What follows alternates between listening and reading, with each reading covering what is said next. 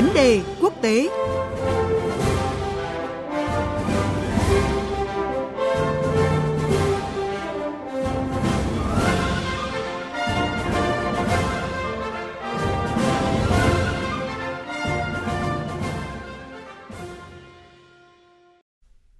Thưa quý vị, thưa các bạn, Hội nghị Ngoại trưởng của Khối Hiệp ước Bắc Đại Tây Dương NATO sẽ diễn ra trong 2 ngày hôm nay và ngày mai tại Bruxelles, Bỉ. Do ảnh hưởng của dịch bệnh COVID-19, đây là lần đầu tiên các quan chức của NATO gặp mặt trực tiếp kể từ khi Tổng thống Mỹ Joe Biden nhậm chức.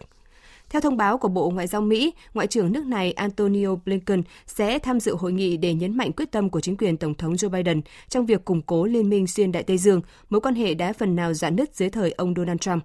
Đây sẽ là cơ sở để NATO hướng tới các mục tiêu đầy tham vọng trong sáng kiến NATO 2030 nhằm tăng cường khả năng thích ứng của khối trước các mối lo ngại như Nga, Trung Quốc hay các thách thức an ninh khu vực khác.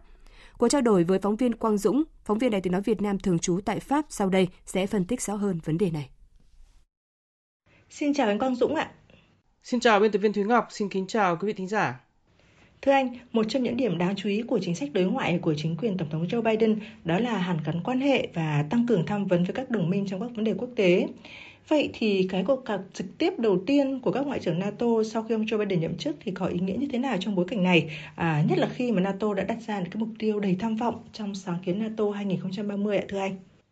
Vâng, chính quyền của Tổng thống Joe Biden tại Mỹ thì đã chính thức hoạt động được hơn 2 tháng và một trong những cam kết chính sách đối ngoại đầu tiên của ông Joe Biden là làm sống lại quan hệ chiến lược với các đồng minh, coi đó là trọng tâm và là bàn đạp để triển khai các chính sách toàn cầu của nước Mỹ. Tuy nhiên thì các hoạt động đối ngoại lớn đáng chú ý đầu tiên của chính quyền ông Joe Biden thì đều hướng tới khu vực Ấn Độ-Thái Bình Dương.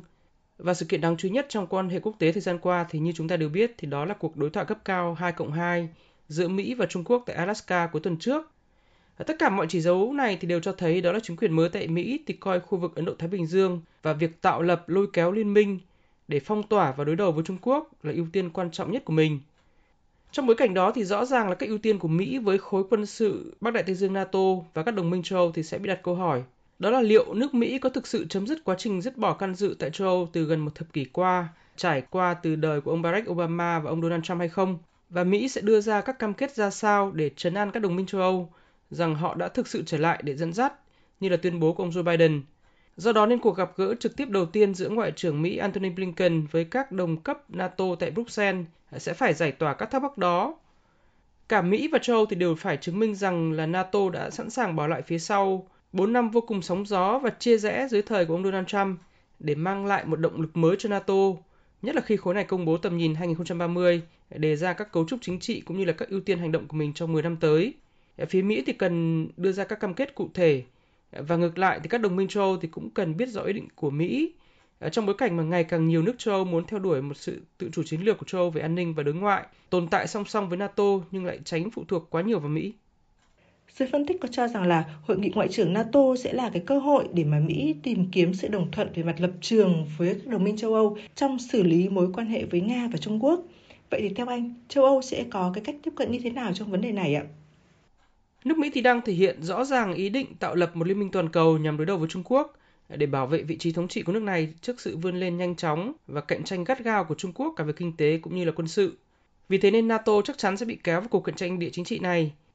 Chi tiết của các ý định này thì đang ngày càng được thể hiện cụ thể và rõ ràng hơn trong tầm nhìn 2030. Trong đó thì NATO tham vọng biến mình thành một siêu thực thể chính trị bên cạnh sức mạnh quân sự. Một trong các chi tiết minh họa đó là việc NATO sẽ áp dụng một cơ chế hành động mới. Theo đó thì mọi thành viên của NATO sẽ phải đạt được đồng thuận trước khi tham dự bất cứ một phiên họp nào của một tổ chức quốc tế như là Liên Hợp Quốc hay là G20. Đây là một cơ chế có thể sẽ cho phép NATO áp đảo và tự do hành động vượt lên trên khuôn khổ của các thiết chế quốc tế. Cơ chế triển khai các chiến dịch của NATO thì cũng sẽ được đơn giản hóa khi không cần có sự đồng ý của tất cả mọi thành viên. Cách đây 2 tuần thì một nhóm sĩ quan quân đội Pháp thì đã viết một lá thư gửi cho Tổng thư ký NATO ông Jens Stoltenberg. Trong đó có đưa ra các đánh giá rằng là tầm nhìn 2030 của NATO sẽ làm tổn hại chủ quyền của các quốc gia khi mà nó cho phép NATO có những hành động vượt ngoài khuôn khổ và có nguy cơ là kéo toàn bộ NATO vào cuộc cạnh tranh địa chính trị với Trung Quốc, điều mà phục vụ lợi ích chính của nước Mỹ. Lá thư này thì chỉ là một ví dụ cho thấy đó là các nước châu Âu có một sự chia rẽ lớn trong việc nhìn nhận vai trò tương lai của NATO. Một số nước mà đứng đầu là Pháp thì kiên trì theo đuổi tham vọng là xây dựng một châu Âu tự chủ và độc lập hơn về quốc phòng với Mỹ. Nhưng đa số các nước thành viên khác trong đó gồm hầu như toàn bộ các nước ở Baltic và Đông Âu thì lại luôn đi theo quan điểm của Mỹ. Tất cả những điều này phản ánh một thực tại, đó là NATO đang trong giai đoạn biến đổi mình để phục vụ mục tiêu lâu dài của nước Mỹ là bảo vệ sự thống trị và kinh tế cũng như là quân sự trên thế giới. Cần phải nhắc lại rằng đó là mục đích ra đời của NATO là để phòng thủ trước một đối thủ mà giờ đây đã không còn tồn tại, đó là Liên Xô và khối hiệp ước Warsaw. Nhưng mà để duy trì sự tồn tại của mình thì NATO dưới sự chỉ huy của Mỹ thì đã kiên quyết biến Nga thành kẻ thù trong suốt hơn 2 thập kỷ qua sau khi chiến tranh lạnh kết thúc. Bất chấp các cam kết mà NATO đã đưa ra với Nga về việc là không đông tiến cũng như là các thiện chí hòa bình từ phía Nga. Và bây giờ bên cạnh Nga thì NATO cũng đang dựng Trung Quốc lên thành một kẻ thù mới để biện minh cho các tham vọng toàn cầu của mình. Một trong những cái vấn đề được coi là bài toán cân não với NATO hiện nay đó là cái việc rút quân khỏi Afghanistan. Vậy theo anh, NATO sẽ có cái tính toán như thế nào để đảm bảo cái sự ổn định ở quốc gia Nam Á này, nhất là sau khi lực lượng Taliban đã có nhiều cảnh báo nhằm gây sức ép để các lực lượng quốc tế rút toàn bộ quân khỏi Afghanistan ạ thưa anh? Việc rút quân khỏi Afghanistan thì theo kế hoạch là sẽ được thực hiện từ tháng 5 năm nay, tức là chỉ còn hơn 1 tháng nữa. Nhưng điều kiện quan trọng nhất cho việc rút quân đó là thỏa thuận hòa bình giữa Taliban và chính phủ Afghanistan thì vẫn chưa thể hoàn tất và có các dấu hiệu là không thể sớm hoàn tất, dù hai bên đã chính thức đàm phán từ tháng 9 năm 2020 tại Doha. Vì thế nên khả năng hơn 10.000 quân lính các nước NATO rút khỏi Afghanistan sau hơn 2 thập kỷ can thiệp quân sự vào đây là một dấu hỏi lớn, đặc biệt là trong bối cảnh bạo lực có dấu hiệu leo thang tại Afghanistan trong thời gian qua. Và quân lính chính phủ Afghanistan và Taliban thì hiện vẫn đang giao tranh tại nhiều nơi.